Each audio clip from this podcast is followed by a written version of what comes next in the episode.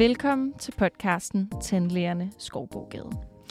Jeg øh, sidder her med dig, Jesper Gilling. Du har været praktiserende tandlæge i 40 år, og de sidste 20 har du arbejdet med fokus på tandlægeangst og beskyttelse af naturlige tænder. Og du skal hjælpe os med at blive lidt klogere på, hvor farlig cola og kaffe egentlig er for tænderne.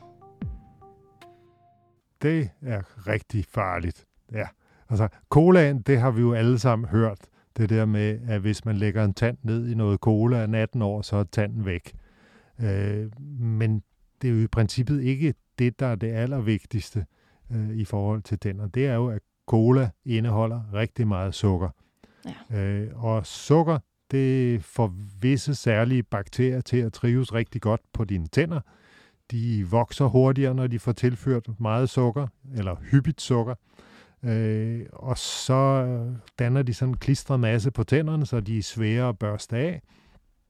Og så sidder de og går for sukker i sig og laver en syre, som påvirker tanden, overfladen, emaljen og danner huller der, hvor bakterierne sidder. Så har jeg lige et ja. spørgsmål øh, fra en, som uh, drikker uh, Cola Zero. Ja. Hvad med Cola Zero? Uh, Zero, der er jo ikke sukker i. Nej. Uh, men den anden fare ved cola, det er, at den har et meget højt syreniveau. Ja. Så det er så stadig ikke godt. Det er stadigvæk ikke godt. Så, så der er det, den ætser emaljen. Øh, og der er sådan en sjov ting. Øh, jo koldere din cola er, jo mindre skader den.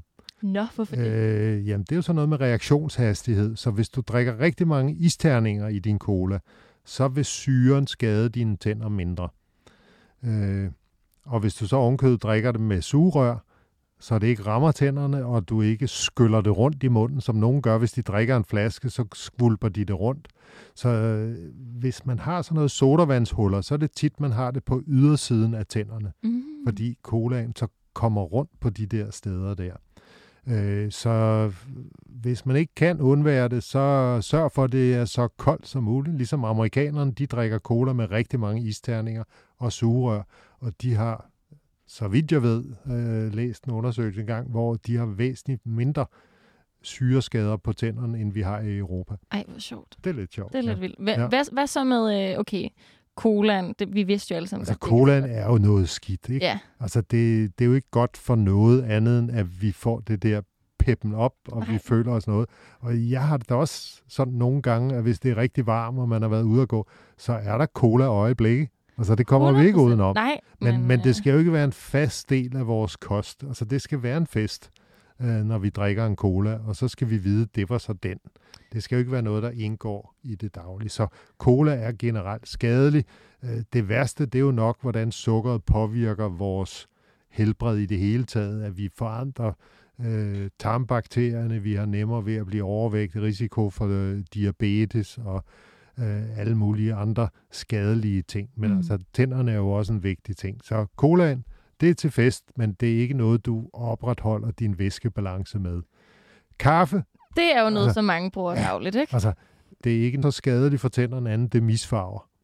Øh, så det er så, ikke noget, der går ind og ætser? Nej, ikke, altså, det har ikke så lavt øh, pH-værdi. pH-værdien er jo det, der siger, om det er en syre, hvis det er meget lav pH-værdi. Øh, og når den kommer ned under en fem til fire stykker, så begynder emaljen at blive opløst. Altså der virker kaffen nok ikke så meget. Øh, problemet kan måske være sådan noget som, at kaffe kan godt give en sur mave, hvis du drikker rigtig meget kaffe, og den sure mave kan godt gøre, at du får noget mavesyre op i munden, der mm. så kan give nogle ætsninger. Ikke?